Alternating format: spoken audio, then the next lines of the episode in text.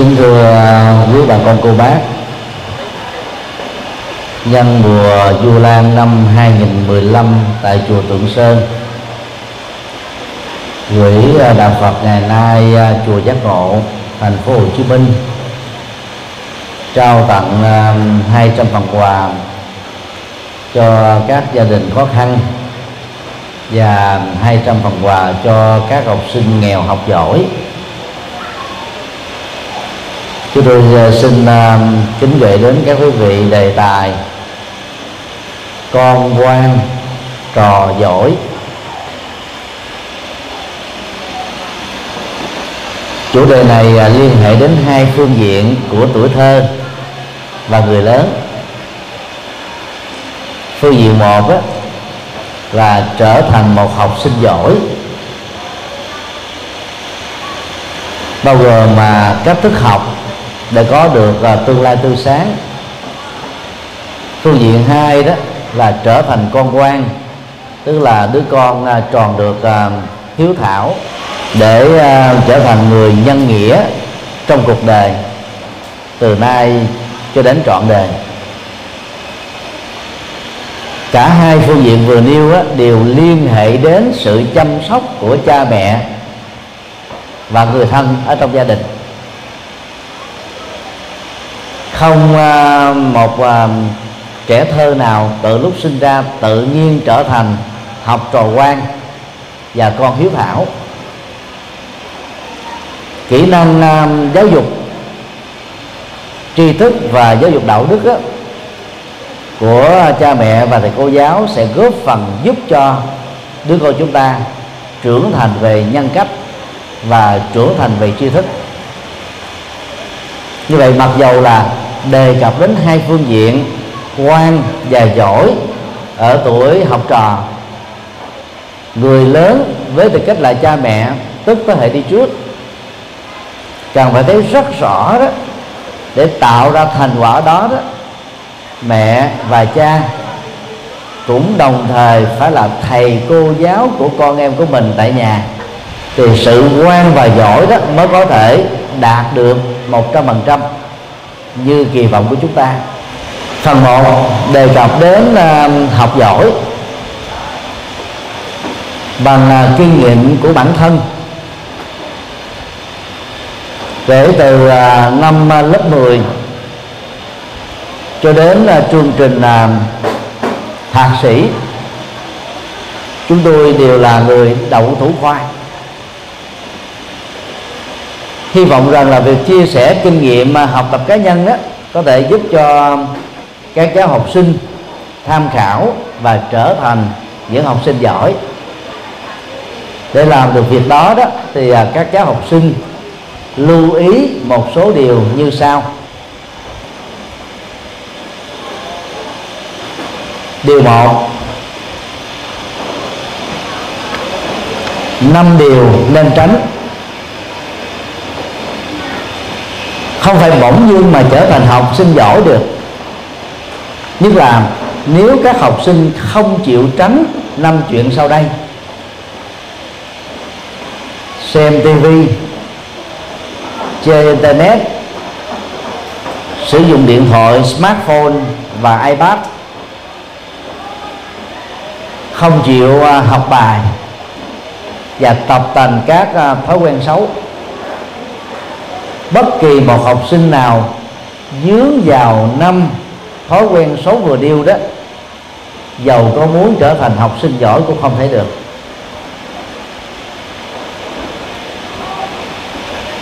Do đó, đó chúng ta phải uh, tự huấn luyện cho mình một thói quen tích cực. A. Không điện thoại smartphone, nói chung là các loại điện thoại thông minh. Ở tuổi đó lớp mười trở xuống, các cháu học sinh thật ra là không có nhu cầu để sử dụng những thứ này. Các cháu phải nhận thức từ điều đó. Cho nên dầu cho cha mẹ có thương mình, khi nhìn thấy đó, chúng bạn đồng nhóm lứa tuổi đó có được các loại điện thoại sang trọng, đắt tiền, mua cho mình đi nữa, thì mình cảm ơn tấm lòng thương của cha mẹ, nhưng hãy trả lại cho cha mẹ, vì chúng ta chưa thật sự cần đến. Ôm một chiếc điện thoại thông minh đó, gồm iPhone, smartphone, Android và iPad đó, thì học sinh sẽ có thói quen đó, cứ khoảng chừng năm bảy phút là vào Facebook và các trang mạng xã hội bao gồm Twitter xem một lần, hoặc là download những cái phần mềm giới thiệu về báo mới, tin tức mới, và cứ vài phút là vào đọc những thông tin đó, thì không thể nào tập trung cho việc học được. Người trí thức thích đọc sách, người bình dân thích nhai tin tức. Đây là quy luật này, có mặt ở tại phi trường của các quốc gia tiên tiến đó. Các quầy sách tại đây rất lớn, rất đa dạng, rất phong phú. Còn vào phi trường Việt Nam, Hà Nội, thành phố Hồ Chí Minh và các phi trường còn lại, chúng ta thấy phần lớn là báo chí. Và người Việt Nam mình đó là đọc báo nhiều lắm, nếu là đọc internet. Một đất nước nghèo như Việt Nam, nhưng mà số lượng sử dụng internet đó, đôi lúc đến ba bốn mươi phần trăm dân số của đất nước, và phần lớn là chỉ sử dụng để tiêu thụ tin thôi. Chứ thực tế đó, đối với người lớn, mỗi ngày chỉ cần tiêu thụ khoảng chừng ba mươi phút tin tức là đã quá đủ rồi. Cứ ngồi với trẻ mà cứ ngồi à, lướt vào các thông tin đó, thì chắc chắn là chúng ta sẽ bị phân tâm đó. Cho nên là phải nói không với internet, điện thoại, smartphone, iPhone, iPad, để chúng ta không à, phí phạm thời gian, không dùng à, điện thoại để à, trao đổi à, chuyện tình cảm, tình yêu. Học sinh, nhất là tuổi thơ đó, cần phải dành thời gian cho thế giới thật, sống với cái môi trường thật, con người thật, để tham gia các cái sự việc thật có giá trị cho mình. B. Không sử dụng internet. Ở tuổi uh, mười sáu trở lên đó, tức là trung bình học lớp mười đó, thì cái nhu cầu nghiên cứu bắt đầu xuất hiện ở mức độ đơn giản mà. Phần lớn đó, nhiều nơi trên thế giới đó, ngay cả lớp mười hai, nếu chịu khó học, sách giáo khoa và sách đọc thêm được các thầy cô giáo giới thiệu ở trong lớp là đủ sức để đậu tiên tiến rồi. Không cần phải vào các trang mạng đâu để truy cập tìm kiếm đủ thứ. Mà thế giới internet đó, rất là khó dừng. Chúng ta đang tập trung vào một cái mảng tin hay là tài liệu gì, tham khảo gì đó, nếu thiếu sự kiểm soát tâm chút xíu là nó dẫn chúng ta qua trang khác. Cứ như thế sẽ không bao giờ có điểm dừng. Thư viện là yếu tố rất quan trọng. Cần tham khảo, tra khảo gì vào thư viện, chúng ta không bị lạc dẫn vào những nội dung mà mình không kiểm soát được. Như là các bậc cha mẹ thương con em, cho con em đường dây internet tại nhà, hoặc gắn à, hệ thống ba G, vừa tốn tiền mà vừa làm cho con em bị hư, nhất là không thể tập trung học được. Khi nào cha mẹ có nhà, có thể cho con em ở tuổi lớp mười trở lên đó, sử dụng internet phục vụ cho việc học, thì lúc đó đó cái mặt của iPad hoặc là laptop hoặc là desktop đó, phải xây ra ngoài để cha mẹ có thể giám sát được rằng là các trang web con em mình truy cập là cái gì. Lỡ mà vào các cái trang web dơ, có nội dung xấu đấy, thì bằng bản năng nó chúng tiếp thu rất nhanh và lơ hà lơ là việc học đó, rất là à, thảm họa. Kết quả là không thể nào đỗ đạt cao. C. Không tập tành các thói hư tật xấu.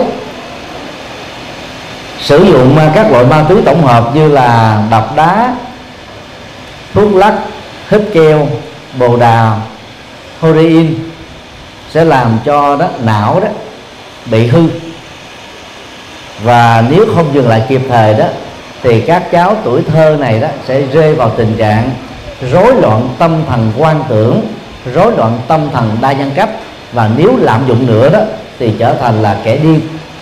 Lúc đó đó chúng ta có một đứa con chẳng bằng là chẳng có đứa con nào, bởi vì nó nó không còn là chính nó nữa. Cha mẹ phải tốn rất nhiều tiền để chu cấp cho à, cái thói hư tật xấu của ta, mà nếu không chu cấp được nó sẽ trở thành là những kẻ ăn trộm, ăn cướp, lừa đảo, phạm pháp thôi. Cũng không nên để cho con em mình là rơi vào tình trạng uống rượu, hút thuốc lá. Ở tại Ấn Độ đó, văn hóa xã hội mặc định như thế này: kẻ hút thuốc, uống rượu bia đó là kém về đạo đức và văn hóa. Với trí thức, với sinh viên, với học sinh, thầy cô giáo tại trường lớp hầu như là không có ai hút thuốc lá, huống hồ là uống rượu bia. Trường Đại học Delhi, nơi chúng tôi theo học từ năm một nghìn chín trăm chín mươi tư đó, có ba trăm nghìn sinh viên, nhưng mà chúng tôi chưa từng nhìn thấy tại trường suốt mấy năm học một sinh viên nào hay là à, giảng viên nào hút một điếu thuốc lá. Tại vì những à, à, tiêu thụ này đó đã làm cho chúng ta bị lệ thuộc tâm lý, ảnh hưởng đến sức khỏe, và làm cho chúng ta tốn rất nhiều tiền. Thiếu chúng đó thì giả vờ bần thần, khó, khó chịu, mệt mỏi, và do đó không thể nào tập trung được. Rồi các cháu học sinh phải lưu ý là ai dụ dỗ mình tham gia vào những loại nghiện vừa nêu đó, dầu là cho miễn phí đi nữa, chúng ta biết đó là cạm bẫy, phải nói không. Rồi nếu như người đó còn tiếp tục đến uh, gạ và uh, mời gọi đó, chúng ta phải kịp thời báo cho thầy cô giáo của mình biết, và báo cho cha mẹ biết để bảo vệ mình khỏi những cái thói hư tật xấu. D. Không đi chơi. Tuổi thơ đó cần phải đầu tư cho việc học. Mười năm sông hạ vô nhân vấn, nhất cử thành danh thiên hạ tri. Nếu chúng ta tạm khắc họa cái, cái quá trình học đó là tối thiểu mười năm để trở thành một người trưởng thành, lúc đó chúng ta phải lo đèn sách ở dưới cửa sổ thôi, tức là giới hạn mình trong một căn nhà thôi, không có đi chơi bời, thầm lặng, ít giao tiếp để dành nhiều thời gian cho việc học. Nhưng mà mỗi khi mà thành danh rồi đó thì khắp nơi thiên hạ đều biết. Còn người nào đang lúc học mà muốn cho mọi người biết đến mình, cái gì cũng làm, cái gì cũng xí vào, cái gì cũng tham gia, thì không còn thời gian để đầu tư chuyên môn nữa. Kết quả là kiến thức không vững, và do vậy lập nghiệp sẽ không thành công. Dầu cho bạn bè có rủ đi chơi, bao tiền cho mình, bằng thái độ ga lăng đi nữa, chúng ta cũng phải nói không, để không phải tốn các phước báo mình đang có, và không làm cho cha mẹ chúng ta khổ đau vì các thói quen tiêu cực của mình. E. Nói không với tình yêu vị thành niên. Mặc dù điều này là rất khó do tác động của toàn cầu hóa, các phương tiện truyền thông xã hội, internet. Dưới tuổi mười sáu mà yêu sớm đó chỉ làm cho mình khổ sớm thôi. Khi trở thành người lớn, mà theo định nghĩa căn bản của thế giới đó là mười tám tuổi, thì người ta được quyền yêu để lập nghiệp đó. Mặc dầu đó mười tám tuổi là có thể, nhưng theo kinh nghiệm đó, đôi lúc đến hai mươi bốn tuổi người ta vẫn chưa trưởng trạc đích thực. Đậu cử nhân ở tuổi hai mươi hai, rồi làm việc đó vài ba năm, có thể tự lập được bằng đồng lương của mình, thì lúc đó hãy nghĩ đến chuyện yêu đương. Chứ còn yêu sớm quá đó, chúng ta sẽ bị dở dang cái sự nghiệp ở phía trước. Vì cái tình cảm của tình yêu nó lắng ướt lý trí và làm chúng ta phải tốn rất nhiều thời gian cho những việc mà lẽ ra đó ở tuổi hai mươi hoài trở đi, ít nhất là chúng ta còn đến bốn mươi năm cho đến bảy mươi năm dài đang đẳng ở phía trước. Tha hồ mà yêu rồi lập gia đình với trách nhiệm. Còn ở tuổi thơ, còn trẻ đó, chúng ta đừng vội vàng để chúng ta mới có đủ thời gian cho việc học. Thì đó là năm không. Mà nếu uh, các học uh, học sinh uh, sinh viên mà làm được đó thì chắc chắn là việc học trở nên rất tốt, và học sinh đó sẽ trở nên là là trò giỏi thôi. Điều hai, siêng năng đọc sách vở. Ở tuổi lớp chín trở đi đó, ngoài sách giáo khoa, nếu học sinh nào và sinh viên nào đó chịu khó vào thư viện để đọc thêm các sách tham khảo được các thầy giáo chuyên môn trong lĩnh vực đó giới thiệu, có tinh thần tự học, tự tìm tòi, tự nghiên cứu để đào sâu vào các phương diện mà trên trường lớp do giới hạn số tiết quy định đó, các thầy cô giáo không thể nào tập trung giúp cho chúng ta được. Thì cơ hội học thêm tại thư viện là nhu cầu không thể thiếu. Chúng tôi có bốn lần thuyết giảng tại Mỹ, ba lần tại châu Âu, hai lần tại Úc, mỗi lần trung bình hai tháng đến hai tháng rưỡi, tới thăm một số trường trung học và đại học ở những nước này. Thì được biết đó là phần lớn đó, ngay cả các học sinh tiểu học có mặt ở trường đó, trung bình đó là sáu giờ, còn các sinh viên trung bình có mặt ở trường đó là mười giờ. Người ta có quy định thế này: trung bình đó, một giờ học ở lớp thì phải có hai giờ học thêm ở thư viện. Đối với à, lớp chín trở lên đó, thì mới giỏi được. Còn học tại lớp, sau đó về đó quăng tập dở ra một bên, chẳng hề đọc sách thêm, chẳng hề vào thư viện gì hết, chỉ lo cặp kè bạn bè đi chơi không. Thì giàu có muốn học giỏi cũng không thể nào giỏi được. Thì cái thời gian đầu tư của chúng ta cho việc học á, quá ít đi, chưa đủ chuẩn. Muốn có một tương lai tươi sáng thông qua việc học thì chúng ta phải đầu tư thời gian cần thiết cho nó. Mặc dù học sinh tiểu học ở phương Tây đó học một ngày chỉ có bốn giờ thôi, nhưng mà các cháu sẽ ở lại tại trường, mà thường là vào thư viện đã học thêm ba tiếng đồng hồ nữa. Các cháu cũng, cũng đi đến trường giống như chúng ta đi làm tám giờ hành chánh vậy. Thế là từ lúc đi cho đến lúc về nhà trung bình đó là tám tiếng. Từ nhỏ các cháu đã quen như thế rồi và học bài khi còn ở trường, cho nên về nhà đó là giải trí, thể thao, sinh hoạt gia đình. Rồi sáng mơ trước khi đi học á, thì thức dậy sớm ôn tập bài vở chứ không phải là nhồi nhét. Do đó đó kiến thức học á, vừa phải và nắm bắt á, cũng rất là vững. Cái gì mà học sâu đó thì nhớ dai, cái gì nhớ dai đó thì cái đó sẽ không quên và có được các tác dụng ở trong đời sống thực tiễn. Do đó phải siêng năng đọc sách, đọc càng nhiều càng tốt vào các môn, các lĩnh vực mà chúng ta đang được học ở tại trường lớp. Điều ba, thái độ tìm tòi và cầu học. Bất cứ điều gì nếu học tại lớp mà chưa hiểu được, các cháu đừng tự ái, đừng mắc cỡ, giơ tay xin phép thầy cô giáo để được hỏi. Giải thích rồi mà vẫn chưa thông, ngay giờ ra chơi đó tiếp tục gặp thầy cô giáo phụ trách môn đó để hỏi, đào sâu thêm.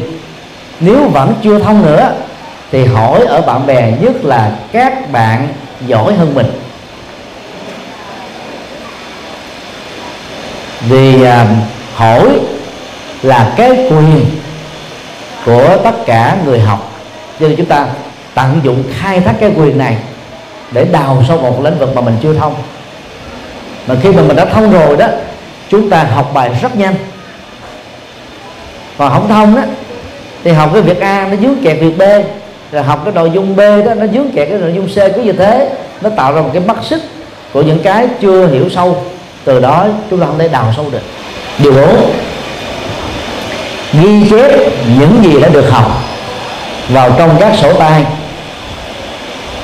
Đối với học sinh lớp mười và sinh viên đại học đó, thì khi mà có các cái phương tiện cho việc học như là iPad hoặc là laptop, thì vào lớp đó, chúng ta đừng nghĩ rằng là kiến thức trong sách giáo khoa là đã đủ. Mặc dù trên thực tế là đã đủ, nhưng mà để đào sâu đó thì nó không đủ. Do đó chúng ta phải chăm chú nghe thầy cô giáo giảng bài trên lớp, rồi mình đã ghi chép những ý tưởng hay một cách tóm tắt. Hoặc là đang lúc nghe giảng chăm chú, tự động nó nảy sinh ra các ý tưởng mới, thì ghi chép liền vào sổ tay hoặc là các dụng cụ iPad hay là laptop, để dựa vào những ý tưởng mới đó chúng ta đào sâu thêm. Như vậy học một có thể biết năm, thậm chí là học một biết mười. Còn ai không ghi chép gì hết đó, thì sau khi rời khỏi lớp học đó là quên hết rồi. Vì cái khả năng ký ức của bộ não là có giới hạn. Đó là chưa nói đến những cái tình trạng chúng ta bị căng thẳng, lo lắng, sợ hãi, hoang mang, làm việc, lao động tay chân, hay là thức khuya dậy sớm, đều góp phần tạo ra cái ức chế về ký ức. Cho nên đó, làm cho chúng ta chống quên đó. Do đó phải ghi chép lại, và mỗi lần đi đâu đó mang theo các cái phương tiện ghi chép này, mở ra đọc lại, đọc văn, đọc sách triết, đọc những sách tư tưởng, hay là đọc và các cái môn học học tự nhiên, phải ghi chú hết để ôn thường xuyên, nhắc nhở mình thường xuyên, thì chúng ta mới nhớ sâu được, mà không nó sẽ quên. Điều năm, không thỏa mãn với kiến thức đã có. Tức là sau khi mình đã học căn bản, học nền tảng, những thứ mà thầy cô giáo trao cho chúng ta một cách không giấu nghề trên trường lớp rồi, chúng ta cần phải nhập vai là một người khám phá, phát minh, sáng kiến, sáng tạo. Chúng ta sẽ tạo ra giải pháp mới cho cùng một đáp án. Ví dụ mình học toán, lý, hóa, sinh, những bài bài bài giải đáp của thầy cô giáo mình có thể là bài rất hay, nhưng mà trong khoa học á, dù là khoa học tự nhiên hay là khoa học sau nhân văn, chúng ta có thể có các giải pháp tương tự hoặc là các giải pháp khác, có thể là ngắn gọn hơn, có thể uh, hiệu quả hơn. Chỉ có tập trung suy nghĩ để tìm ra những cái đáp án mới. Thì từ nhỏ chúng ta quen với cái tinh thần động não và sáng tạo, thì khi lớn lên nhập vai vào tất cả các cái vai trò nào được phân công, gánh vác các trọng trách gì được giao phó, chúng ta đó, ngoài đi đến con đường đã có, cố gắng tìm kiếm ra con đường tốt hơn. Về việc này đó, thầy xin kể cái câu chuyện thành công của chủ tịch tập đoàn Hyundai. Hyundai có nghĩa đen là hiện đại. Thuở Hằng Vi đó, ông chủ tập đoàn này đó rất nghèo và không được may mắn học đến đến chốt, cho nên phải đi làm thuê, thuê một cái căn nhà nghèo rất mồng tơi, mà trong đó đó nó quả thực là thiên đường của rệp, chỗ nào cũng có rệp hết. Thế nào mà trên giường nó cắn quá chịu không nổi, ông ấy phải sáng kiến là ngủ ở trên cái bàn. Thì các chú rệp từ ở giường đó nó đánh hơi được cái mùi máu của cơ thể người, cho nên đó, nó bò ra khỏi à, niệm của à, của chiếc giường, bắt đầu nó tiếp cận với các cái chân bàn, nó bò lên và nó bắt đầu là cắn chích. Ông ấy khó chịu quá, ngày hôm sau sáng kiến lấy bốn cái cái cái cái bát đặt ở dưới và chân ghế nằm ở về chính giữa, rồi chế nước vào, ngủ được vài hôm thấy uh, rệp nó cắn tiếp, ngạc nhiên lắm, thức nguyên đêm để xem, thì thấy đó là mười mấy con rệp nó nối kết đuôi nhau để nó bám từ cái thành vách của uh, cái bát nước qua đến cái chân bàn và nó bò lên bàn.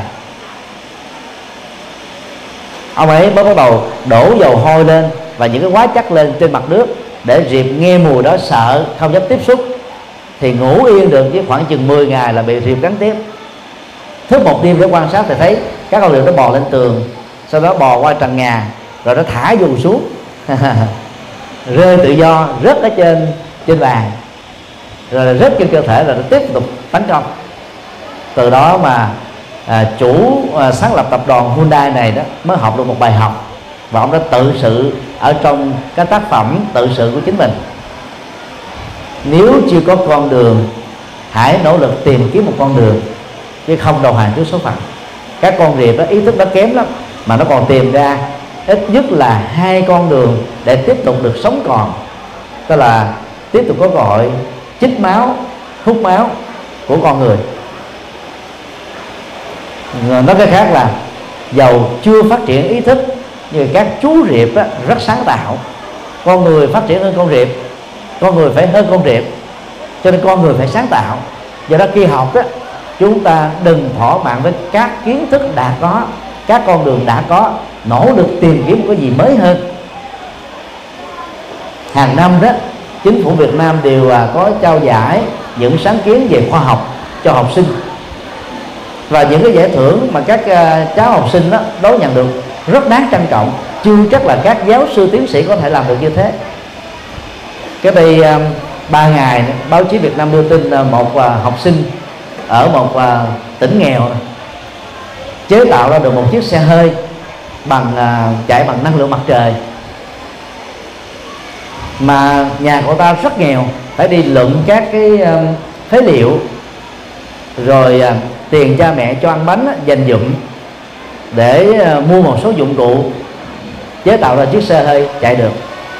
Nếu cậu này mà ở hải ngoại đó thì các tập đoàn lớn sẽ ký hợp đồng liền để mua chất xám cậu này liền, quá giỏi. Đó là biết đó là tin tưởng vào tiềm năng của mình để khám phá. Thì đó là những điều mà theo thầy đó, nếu các cháu học sinh chịu khó học từ ngay tuổi thơ, thậm chí mới bắt đầu vào mẫu giáo thôi, chúng ta sẽ có một tương lai rất tươi sáng chờ đợi mình ở phía trước. Bắc Trung Bộ, Bắc Bộ và nhiều vùng sâu, vùng xa, vùng Tây Nguyên, vùng cao nguyên, đời sống của người dân Việt Nam quá khổ cực rồi. Chứ người ta à, khí hậu đó không thuận lợi, địa dư cũng không thuận lợi. Nếu như chúng ta không chịu khó học giỏi đó thì khó có thể cải đổi được vận mạng của chính mình. Nó vốn gắn kết với cha mẹ và ông bà tổ tiên của mình. Bằng sự học giỏi, chúng ta sẽ có thể trở thành những người thay đổi được cuộc sống để có một tương lai tươi sáng. Trong quá khứ thì Hà Tĩnh đó là nơi mà sản xuất ra, đào tạo ra rất nhiều các nhân tài. Chẳng hạn như à, à, Hải Thượng Lãng ông Lê Hữu Trác, đó là thiên tài về y học.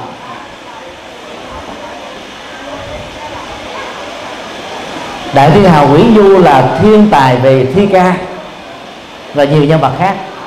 Còn trong thời hiện đại này đó, Hà Tĩnh đó là nơi đã sinh ra tỷ phú đô la đầu tiên của Việt Nam, Phạm Nhật Vượng, xuất thân từ một gia đình nghèo, đi du học ở um, Liên Xô và Ukraine. Sau thời kỳ uh, Đông Âu sụp đổ, thay đổi thể chế từ xã hội chủ nghĩa sang uh, dân chủ và tự do đó, thì anh ấy đã tận dụng cơ hội này đó mua lại các cái công ty xí nghiệp của nhà nước phá sản với một cái giá gần như là bán bằng phế liệu đó, đầu tư vay tiền ngân hàng để làm, và cuối cùng á, trở thành người giàu có nhất hiện nay của Việt Nam. Năm hai nghìn mười lăm đó, Phạm Nhật Vượng đó đã nhảy lên được gần như là hai mươi vị thế vị thế so với các tỷ phú trên thế giới. Đó là là bằng con đường học và sự thông minh đó, con người có thể cải đổi được vận mệnh của mình. Nó cái là vận mệnh không có thật, do mình tạo ra thôi. Cho nên chúng ta đừng có chấp nhận số phận an bài, hãy nỗ lực bằng con đường học đến để tính chớm để có được một tương lai tươi sáng.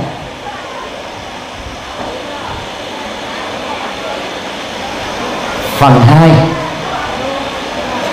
trở thành con quan. Khái niệm con quan đó được chúng tôi sử dụng để chỉ cho đứa con um, có hiếu thảo, đạt được sự thành đạt trong tương lai và sống hạnh phúc ngay trong kiếp sống hiện tại này.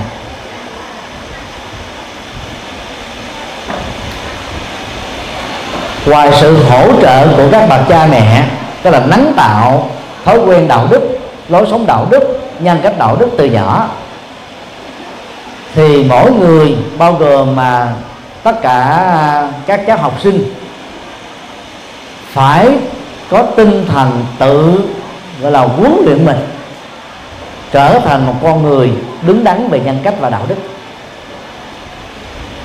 Để làm thành công việc đó, đó thì các cháu học sinh đó, lưu ý một số điều như sau. A. Tự rèn luyện đạo đức. Bên cạnh môn giáo dục công dân có một phần liên hệ đến đạo đức học. Ở tại trường, bên cạnh những lời dạy bằng kinh nghiệm về đạo đức của cha mẹ và người lớn tại nhà, tất cả các học sinh phải có tinh thần tự rèn luyện nhân cách và đạo đức của bản thân.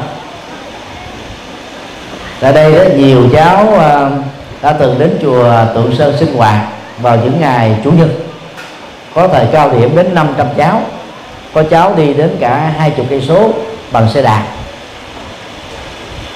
Thì đến đây các cháu được học và năm điều đạo đức Phật dạy, rất căn bản mà rất là hữu dụng. Điều một, không giết người, góp phần bảo vệ hòa bình, tức là tôn trọng sự sống của con người. Cho nên là chúng ta dầu có bị ức hiếp hay là bị thách đố, không nên để cho mình rơi vào trạng thái tức khí, dùng các vũ khí nhân danh sự tự vệ để giết một người khác. Kẻ nào phạm pháp thì luật pháp nghiêm trị. Chúng ta hãy làm cho tâm mình trở nên điềm tĩnh, bình thản, để không gây tạo ra các hành động bạo lực, bạo động, mà hậu quả của đó là một kẻ thì chết, kẻ còn lại thì ở tù rục xương. Đây là nền tảng của hòa bình thế giới. Còn đối với trường hợp giặc ngoại xâm xâm chiếm nước chúng ta, thì theo tinh thần Phật dạy, chúng ta được quyền tham chiến để tự vệ, bảo vệ đất nước. Đó là một cái tình huống hoàn toàn khác. Còn đối với đồng loại là con người nói chung, thì chúng ta cần phải biết nhường nhịn lẫn nhau, tương dưỡng nhau, sống trong hòa bình. Đạo đức hai, không trộm cắp. Học hạnh từ bi, chia sẻ sự của mình cho những người bất hạnh hơn. Theo tinh thần này đó, những gì không cho thì không được lấy. Chúng ta thiếu có thể xin, được người quan tâm thương tưởng cho thì chúng ta cảm ơn, còn không cho thì mình nỗ lực khắc phục để vượt qua. Chứ không trộm cắp bằng sự lừa đảo hay là bằng sự phạm pháp. Phải huấn luyện cho mình một thói quen nghèo cho sạch, rất cho thơm. Nhân cách này đó làm chúng ta trở nên có giá trị. Đi đường mà nhặt được của rơi đó thì không đem về xài, mà phải báo cho các cơ quan nhà nước. Chẳng hạn như trong hai năm qua đó, tại thành phố Hồ Chí Minh, báo chí đưa tin sự kiện bà Hồng nhặt được một triệu yên tiền Nhật, và bà ấy đã giao nạp cho chính quyền quận Tân Bình theo luật định. Và à, cơ quan nhà nước đó đã thông cáo báo chí để ai là chủ sở hữu của đó nhặt lại với các bằng chứng. Thì trong suốt thời gian thông báo như vậy, không có ai đến thừa nhận là sở hữu, thì số tiền đó thuộc về người đã nhặt được nó. Bà ấy vừa mang được tiếng thơm và cuối cùng hưởng được cái phước mà do sự chân thật của mình tạo ra thôi. Bà ấy nổi như con, mặc dầu không phải là là diễn viên điện ảnh hay là những người làm về nghệ thuật văn hóa. Trong thế giới à, à, Big Show, nhưng mà bà ấy đã được báo chí đưa tin còn nhiều hơn những người còn lại. Cho nên nhờ vào tính chân thật. Đồng thời chúng ta học cái cái cái, cái sự quan tâm lẫn nhau, lòng từ bi để chúng ta chia sẻ. Lá lành ít đừng lá rất, lá rất ít đừng lá rất nhiều, lá rất nhiều đừng lá rất rớt mồng tơi, lá rất rớt mồng tơi đừng lá màn trời chiếu đất. Thì có tinh thần tương thân tương trợ trên cái, cái nguyên tắc tương ái đó, thì chúng ta sẽ làm được những việc nhân văn, chứ không cần chúng ta phải là người giàu đâu.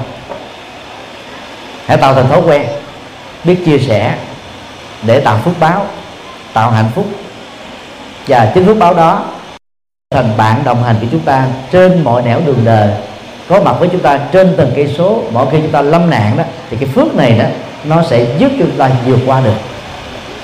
Làm phước là tự cứu giúp chính mình. Đạo đức ba: không ngoại tình, chung thủy vợ chồng. Tức là đến tuổi à, bắt đầu yêu và tiến tới hôn nhân đó, người Phật tử đó cần phải thấy chung thủy trong hôn nhân là điều không thể thiếu. Các gia đình tổ vợ, đổ vợ tổ ấm là bởi vì một trong hai người đó có hình ảnh của người thứ ba can thiệp vào. Cho nên phải cam kết chung thủy, và không có bật đèn vàng, đèn sưng để cho ta ngộ nhận và người ta cố gắng là tấn công mình, dụ dỗ mình hay là cạm bẫy mình. Và phải nói không trước những cạm bẫy và dụ dỗ đó để chúng ta giữ được cái sự chung thủy.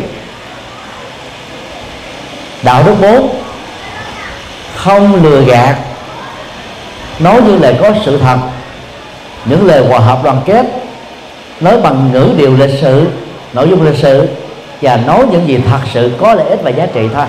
Đó là những nội dung về truyền thông ngôn ngữ, bao gồm chữ viết và sử dụng các truyền thông internet, báo chí, chứ không chỉ đơn thuần là cái miệng. Và theo tinh thần này đó, những gì mà chúng ta không đoan chắc là sự thật thì chúng ta không góp phần truyền bá các nội dung mang tính thị phi, mà trong đó phần lớn đó là nói xấu, nói xuyên tạc, vu cáo. Mình bị rắc rối theo, nghe những lời thị phi nhiều đó, tâm mình nó trở nên mệt mỏi, căng thẳng lắm. Đạo đức năm: không sử dụng các loại gây sai, bao gồm ma túy tổng hợp, rượu bia và những cái độc chất khác. Mục đích đó là giữ gìn sức khỏe với một tâm cam kết chăm sóc hạnh phúc cho những người thân. Vì người bị ma túy, rượu, bia chi phối đó không thể tự lo chứng mình lấy đâu cho những người thân. Quý ông và các học sinh nam đó cần phải thấy là mình có sức khỏe hơn người mẹ, người vợ, người chị gái, người em gái, người con gái của mình. Cho nên đó, phải dành thời gian chăm sóc họ thay vì phí thời gian cho bạn bè trong giới là sáng đắng chiều cay.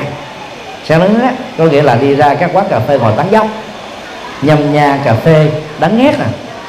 Còn chiều cay là uống rượu vô, làm cho tim, gan, thận và cơ thể chúng ta bị tàn phá.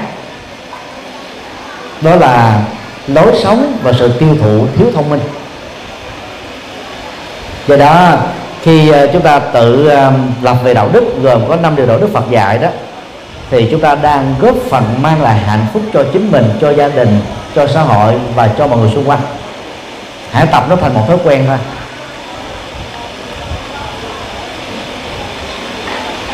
Các bậc cha mẹ phải thấy vì con em mình làm Phật tử đó có lợi ích cho gia đình, vì năm điều đạo đức Phật dạy nó quá sâu sắc.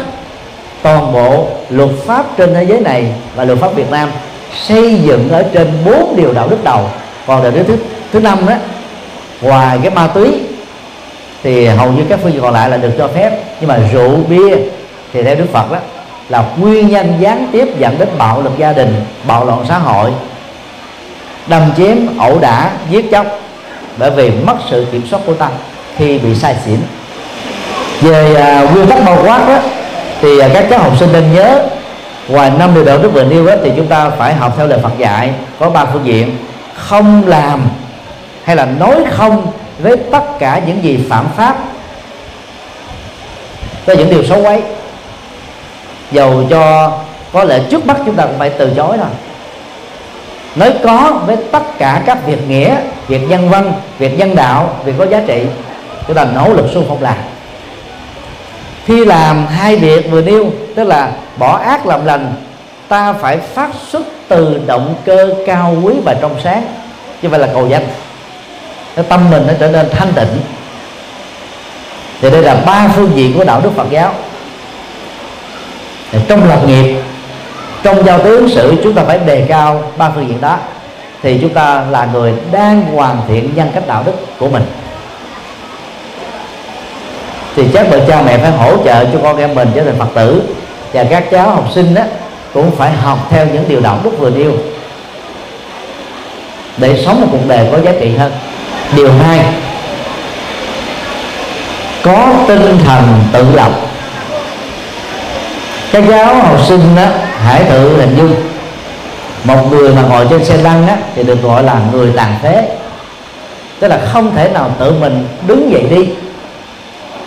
Một người hít thở bằng cái bầu dưỡng khí oxy ở trong bệnh viện được xem là một người bị bệnh tật. Một cô cậu bé mà ngày nào mẹ hoặc là cha phải dìu dắt đôi tay để tập tễnh các bước đi, mà không chịu tự mình tập đi thì không thể trở thành là một người đang lớn được. Con chim mà nếu cứ tiếp tục bú bới những cái thực phẩm từ con chim mẹ thì không thể nào cắt cánh bay trên bầu trời xanh cao và rộng được. Theo luật định đó, dưới tuổi mười sáu thì cha mẹ sẽ dìu dắt chúng ta để chúng ta nương vào đó mà trưởng thành về thể chất, tức là sức khỏe và tuổi thọ, về thể trí, tức là học đến nơi đến chốn, về thể đức, tức là có nhân cách đạo đức chuẩn mực. Nhưng mà tự thân của chúng ta với tư cách là con cái đó, phải biết tinh thần tự lập để cha mẹ mình không phải nhắc nhở, không phải khổ nhọc về mình.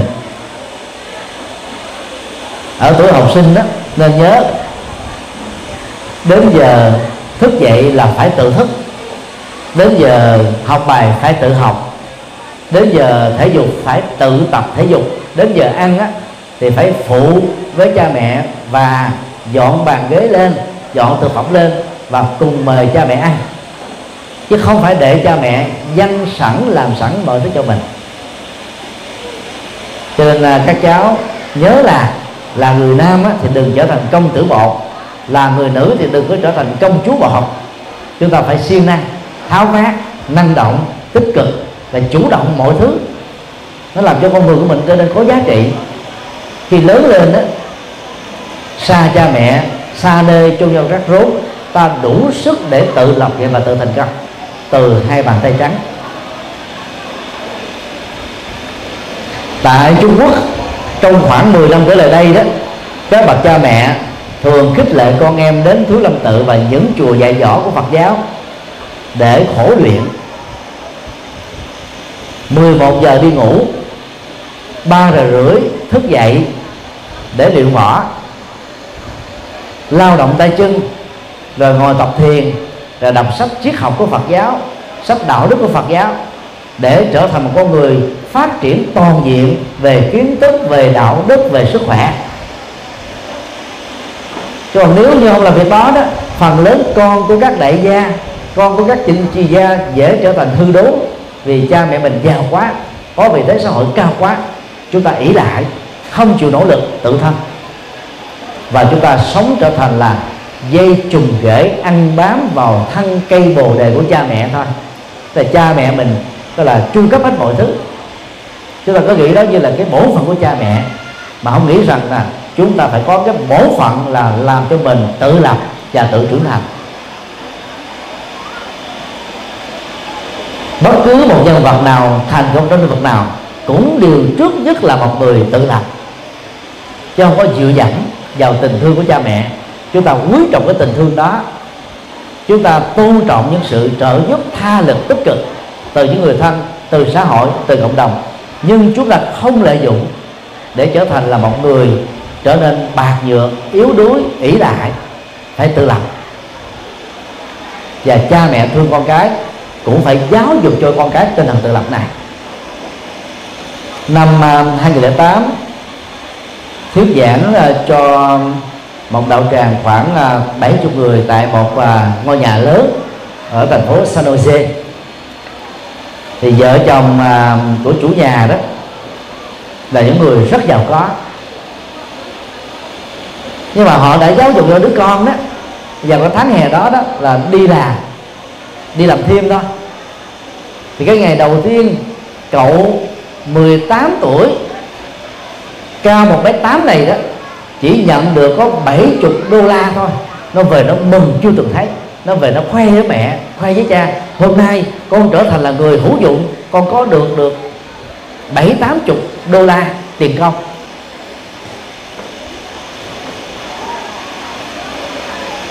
Thực ra đó là người giàu, cha mẹ của gia đình này có thể cho con vài chục ngàn đô không khó, nhưng mà cha mẹ không làm thế mà đi tìm việc, hướng dẫn cái cách để cho con em mình đi làm thêm để biết được giá trị của đồng tiền. Mà biết được giá trị đồng tiền đó, chúng ta mới tự lập, và khi đạt được nó không có phí phạm nó một cách vô ích. Vì cái gì đó nó cũng phải trả giá bằng mồ hôi, nước mắt, nỗ lực, và đôi lúc phải chấp nhận rất nhiều các rủi ro, thậm chí là thất bại. Cho nên khi đạt được một thành quả gì đó, phải biết trân quý nó, tôn trọng nó. Cái tinh thần tự lập nó giúp cho chúng ta có được thái độ ứng xử khôn ngoan này. Điều ba, làm nghiệp chân chính. Trong xã hội đó tạm chia ra ba nhóm người: nhóm người làm nghiệp phi pháp bằng các nghề phi pháp, nhóm người lập nghiệp à, phù hợp với luật pháp, chấp nhận á, thà chậm vào một chút xíu, thà ít vào một chút xíu, nhưng mà không phải sợ hãi ai. Và nhóm thứ ba đó là nhóm cơ hội, tức là gặp á, môi trường điều kiện hoàn cảnh và người hợp tác thiện đó, thì họ trở thành là người tốt, còn gặp môi trường xấu, hoàn cảnh xấu thì họ trở thành là người xấu thôi. Họ không có lập trường, không có khuynh hướng cố định. Lập nghiệp phi pháp thì giàu nhanh, tiền giàu nhanh, phi pháp á, thì tiêu xài rất nhanh. Triết lý Phật giáo về phương diện xã hội đã khẳng định rằng các đồng tiền phi pháp sẽ bị tiêu hao bằng năm cửa ngõ. Thứ nhất, bị hỏa hoạn đốt cháy. Thứ hai, bị lũ lụt cuốn trôi. Thứ ba, bị nhà nước tịch thu. Thứ tư, bị bệnh tật tàn phá. Và thứ năm, bị người thân phá của, tiêu xài hoang phí. Còn dân gian Việt Nam có đó cái câu tương đương đó, đó là của thiên hoàng trả địa, tức là của mình lấy trên trời, tức là của phi pháp mà, thì mình phải trả lại đất, tức là tiêu chụp giật cái mặt này rồi cũng phải tiêu kiểu mặt khác, cuối cùng nó cũng là hoàng tay trắng thôi. Không, không đơn giản là hoàng tay trắng đâu, chúng ta phải mang hậu quả của các hành động phi pháp đó, chúng ta phải trả nó, gánh lấy hậu quả xấu của đó. Nếu khéo léo trốn trại được vài chục năm thì ở cuối đời chúng ta cũng phải bị lãnh đủ thôi. Lịch sử nhân loại cho chúng ta bài học quý giá này. Còn người nào khéo nữa thì có chốt trả kiếp này đi nữa thì cũng phải trả kiếp sau. Phần lớn là trả nhãn tiền ở kiếp này thôi. Cho nên phải tin nhân quả là có thật, để chúng ta dứt khoát không làm xấu và lập nghiệp bằng nghề chân chính đó, thì theo Đức Phật, người tu học Phật phải tránh các nghề sau đây. Thứ nhất, sản xuất và buôn bán vũ khí, vì các cháu còn quá nhỏ để thấy cái hậu quả của nghề này, nhưng cần có ý thức đó, bởi vì nó dẫn đến giết người hàng loạt, chống lại nhân loại vì phục vụ cho chiến tranh. Các quốc gia sản xuất vũ khí, bán vũ khí thường làm giàu, nhưng mà các nước đó cũng lãnh đủ bởi các hậu quả khủng bố.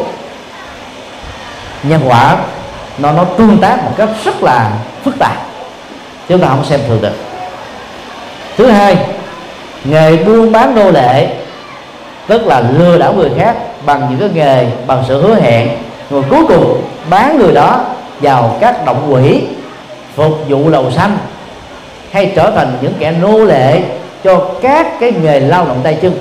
Hiện nay đó, trẻ em vị thành niên Việt Nam bị bán sang châu Âu và bán sang nước Anh để trồng cần sa, mà báo chí và các phương tiện truyền thông của phương Tây trong vòng tám tháng qua cảnh báo rất lớn. Tuyệt đối không tham gia, không vướng dính, và nếu biết nên tố cáo nếu thấy có các hoạt động buôn bán người. Thứ ba, nghề lầu xanh, tức là lấy trôn nuôi miệng, dùng uh, cái cái cái uh, sự hưởng thụ thân xác mà không cần phải nỗ lực của trí óc và nỗ lực của tay chân. Thì các nghề đó đó nó tạo ra tiền rất là nhanh, nhưng mà nó là phi pháp, là phạm pháp, cho nên đó, nó sẽ bị tuột dốc rất nhanh. Đó là chưa nói đến các hậu quả về bệnh tật do cái nghề này tạo ra. Rồi nhân phẩm đạo đức mình bị đánh giá rất thấp, rất tệ. Do đó thà mình nỗ lực tự tự thân từ bàn tay khối óc thông minh của mình tạo dựng ra ít tiền hoặc là nghèo chút xíu không sao, còn hơn là sống bằng cái nghề đó khi cha mẹ biết được là khổ dữ dội lắm, bất hạnh dữ lắm, nhục nhã lắm. Các đường dây à, hoa hậu, rồi á hậu, chân dài, diễn viên điện ảnh, các nghệ sĩ tham gia vào à, các cái bán dâm đó đã làm cho cái sự nghiệp của họ bị kết thúc sớm, bởi vì có thể qua mặt luật pháp vài năm nhưng mà không thể qua mặt luật pháp lâu dài được, bởi vì cái quy luật nhân quả nó dẫn đến cái hậu quả đó. Đó là bị phát hiện, bị truy tố, bị ngồi tù, bị mất danh dự, bị tổn thất kinh tế, bị hủy bỏ hết tất cả các hợp đồng. Thứ tư, nghề sản xuất và bào chế độc dược, vì có thể dẫn đến ngộ độc thực phẩm, hoặc dẫn đến tự tử chết, hoặc dẫn đến cái tình trạng người ta gọi là là là làm cho người khác chết. Cho nên dầu có được thuê mướn trả bằng cái giá tiền cao, dầu có kiến thức về vấn đề này, chúng ta tuyệt đối không sản xuất và không buôn bán độc dược.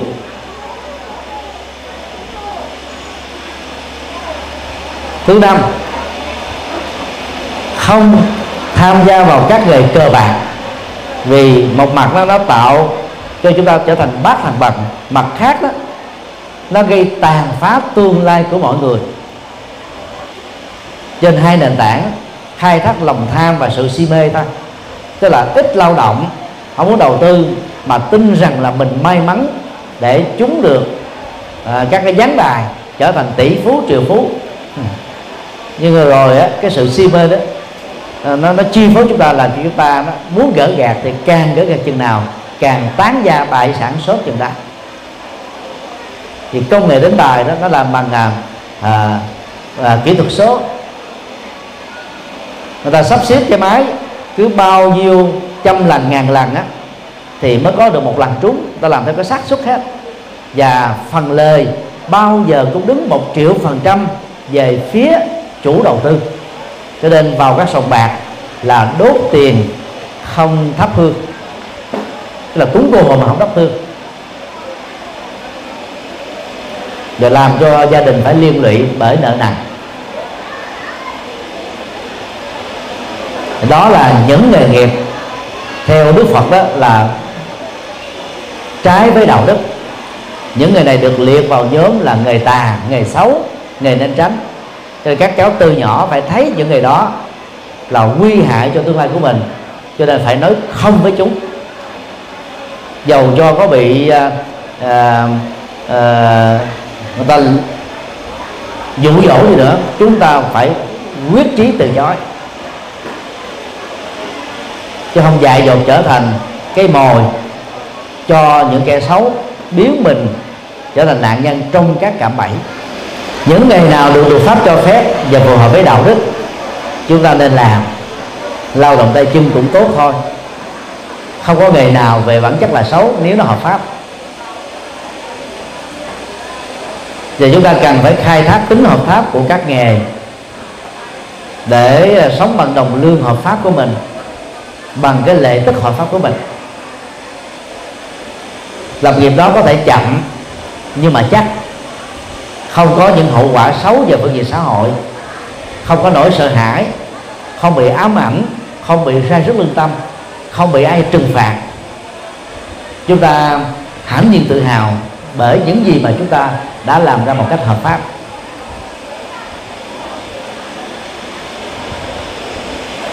Điều bốn, biết ơn và đền ơn. Trong các loài động vật đó, con người là động vật yếu nhất từ lúc sinh ra. Phần lớn các loài động vật đó là có thể à, tự tồn được. Ví dụ như con hươu cao cổ, khi sinh ra con hươu con đó, thì điều đầu tiên con hươu con phải làm là gì? Nó tập đi, mà mẹ nó không dạy nó bằng lời nói đâu, dạy nó bằng hành động. Mẹ nó dùng cái cổ dài nâng nó dậy, hút nó cho nó đi. Nó đi vài bước nó bị té quỵ xuống, nó đau, nó la hét. Con hươu mẹ tiếp tục dùng cái cổ của nó nâng con hươu con lên, hắt nó té lộn nhào vài ba cái nữa để cho nó quen với cái đau, và nó đứng dậy nó đi. Cứ vài phút như thế, sau khi sinh ra là các con hươu con là biết đi.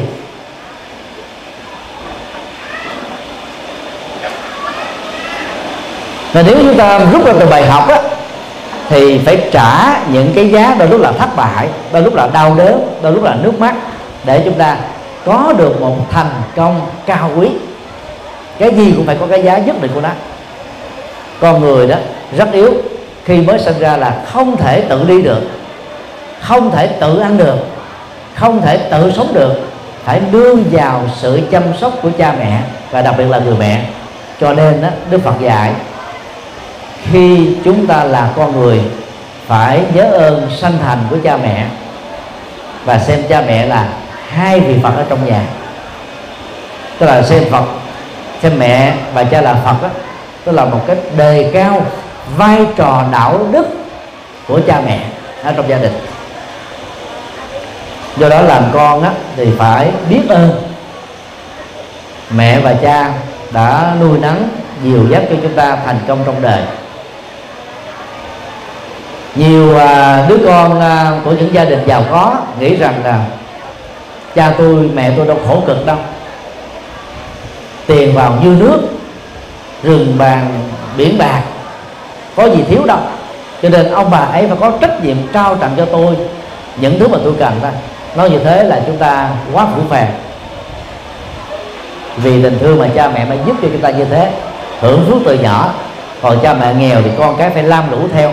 Dù là lam lũ đi nữa, chúng ta phải biết mang ơn cha mẹ, vì cái tình nghĩa, tấm lòng, sự dìu dắt, nâng đỡ cho chúng ta thành công là rất lớn.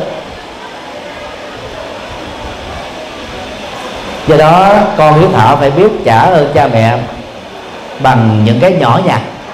Khi mình còn tuổi học trò, thức dậy sớm, học bài giỏi, tập thể dục hay, phụ cơm nước, rồi đi học, không chơi, không la cà, không ma túy, không đàn điếu, không rượu bia, không thuốc lá, không game điện tử, không internet. Học xong là từ trường về thẳng đến nhà, chào cha mẹ, phụ công việc, rồi tiếp tục học bài thi, tập thể dục. Đó là cái quyền mà chúng ta cần hưởng được những cái giá trị cao quý từ gia đình. Chăm sóc cha mẹ khi cha mẹ già, lo lắng cho cha mẹ khi cha mẹ bị bệnh, đấm bóp, so bóp, dẫn cha mẹ đi khám bệnh, làm phụ giúp các công việc nhà cho cha mẹ, để cha mẹ rảnh tay làm các việc quan trọng hơn: rửa chén, quét nhà, đi chợ, thậm chí nấu bếp. Không phải là khó, tập thành thói quen thì sau này khi mình làm chồng, làm vợ, rồi sau đó một vài năm chúng ta chính thức làm cha, làm mẹ, chúng ta biết cách để lo cho gia đình. Cái thời nhỏ chúng ta tập thành quen với những cái hành động tích cực này thì lớn lên chúng ta khỏe dữ lắm. Phải tạo thành thói quen tích cực. Khi cha mẹ bị bệnh, chúng ta đến bệnh viện thăm, làm hết các công việc của cha mẹ để cha mẹ khỏi lo. Và khi đến thăm á, ở bệnh viện thì đừng có kể chuyện buồn, chuyện không vui, chuyện trục trặc, thì người bệnh đó đã mất khả năng phản kháng rồi, mất khả năng tự lo rồi, phải nhờ bác sĩ lo, y tá lo, điều dưỡng lo, mà mình còn đem những cái đó, thì người đó sẽ trầm cảm hoặc là chán nản, thất vọng, tuyệt vọng, cô đơn, khổ đau, lo lắng, căng thẳng.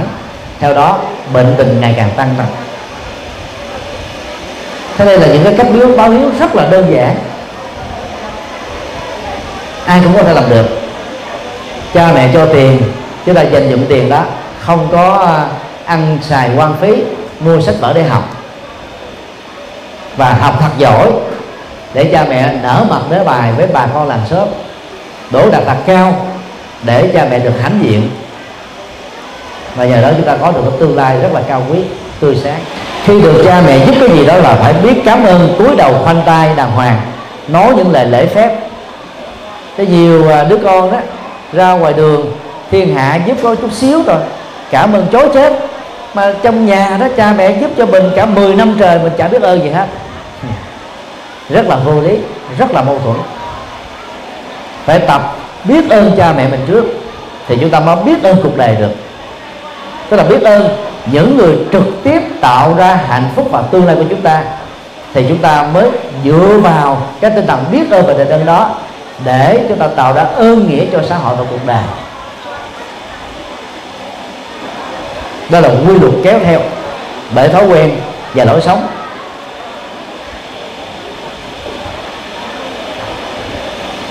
Điều năm, biết xấu hổ. Xấu hổ nó có hai hai loại: xấu hổ cá nhân và xấu hổ xã hội. Xấu hổ cá nhân còn được gọi là lương tâm. Khi mình làm một việc gì đó sái quấy, dầu cho luật pháp chưa sờ gái, chưa cầm tù, chưa bị truy tố, chưa bị lên án, chưa bị trừng phạt, chúng là cảm thấy nó rai rứt vì mình làm việc sai lầm. Cho nên chúng ta nỗ lực như quyết cam và cam kết không tái phạm một lần nào nữa trong tương lai. Còn những người đó mà không phát huy được cái xấu hổ cá nhân thì ít nhất phải biết lắng nghe những cái phản ánh xã hội theo chiều tích cực, chứ không phải là chạy theo thị phi. Và nếu chúng ta có hơi tật xấu, những gì mà người ta phản ánh là đúng thì phải nghiêm nghiêm túc khắc phục và vượt qua để trở thành một người tốt. Cái đó là do cái tác động xã hội mà chúng ta trở thành là người tốt. Thì cái nhận thức để trở thành người tốt đó được gọi là xấu hổ xã hội. Là mình cảm thấy xấu hổ khi bị người khác phát hiện ra mình phạm pháp, khi bị người khác á, là chỉ trích mình á, là một người xấu. Do cái cái cái nỗi sợ hãi về cái cái xấu hổ đó, về phương diện xã hội, về cộng đồng mà chúng ta tình nguyện không làm những việc xấu, những điều xấu. Con người hơn con vật là vì có cái tâm xấu hổ tích cực, xấu hổ đúng. Còn người rụt rè, nhút nhát, sợ hãi, thiếu tự tin, mặc cảm tự ti được xem là chấp vào cái tôi theo phương diện tiêu cực. Nó khác hoàn toàn với xấu hổ cá nhân và xấu hổ xã hội, bởi vì hai phương diện xấu hổ này nó liên hệ đến các việc làm xấu mà chúng ta không nên dính dính vào. Lỡ dính dính vào thì cam kết không nên tái phạm. Chúng ta phải có tự tin từ nhỏ, năng động từ nhỏ, tháo vát từ nhỏ, tích cực từ nhỏ, để chúng ta có một tương lai tươi sáng. Kính thưa quý bà cô bác và các cháu học sinh, chúng tôi vừa chia sẻ hai phương diện trò giỏi và con ngoan đối với các cháu học sinh có mặt dạng hòa hôm nay. Và nguyện ước của Quỹ Đạo Phật ngày nay đó, đó là thông qua cái nhịp cầu tình thương này đó, mong mỏi và kỳ vọng rằng là các cháu có một tương lai tươi sáng. Và mình phải tin rằng là bên cạnh cái khó khăn mà gia đình mình và bản thân mình đang gặp phải đó, cũng có những người không có quan hệ huyết thống mà đang đứng bên cạnh chúng ta, ủng hộ tinh thần chúng ta về phương diện này này phương diện khác. Cho nên chúng ta không nên có cảm giác tủi phận và cô đơn.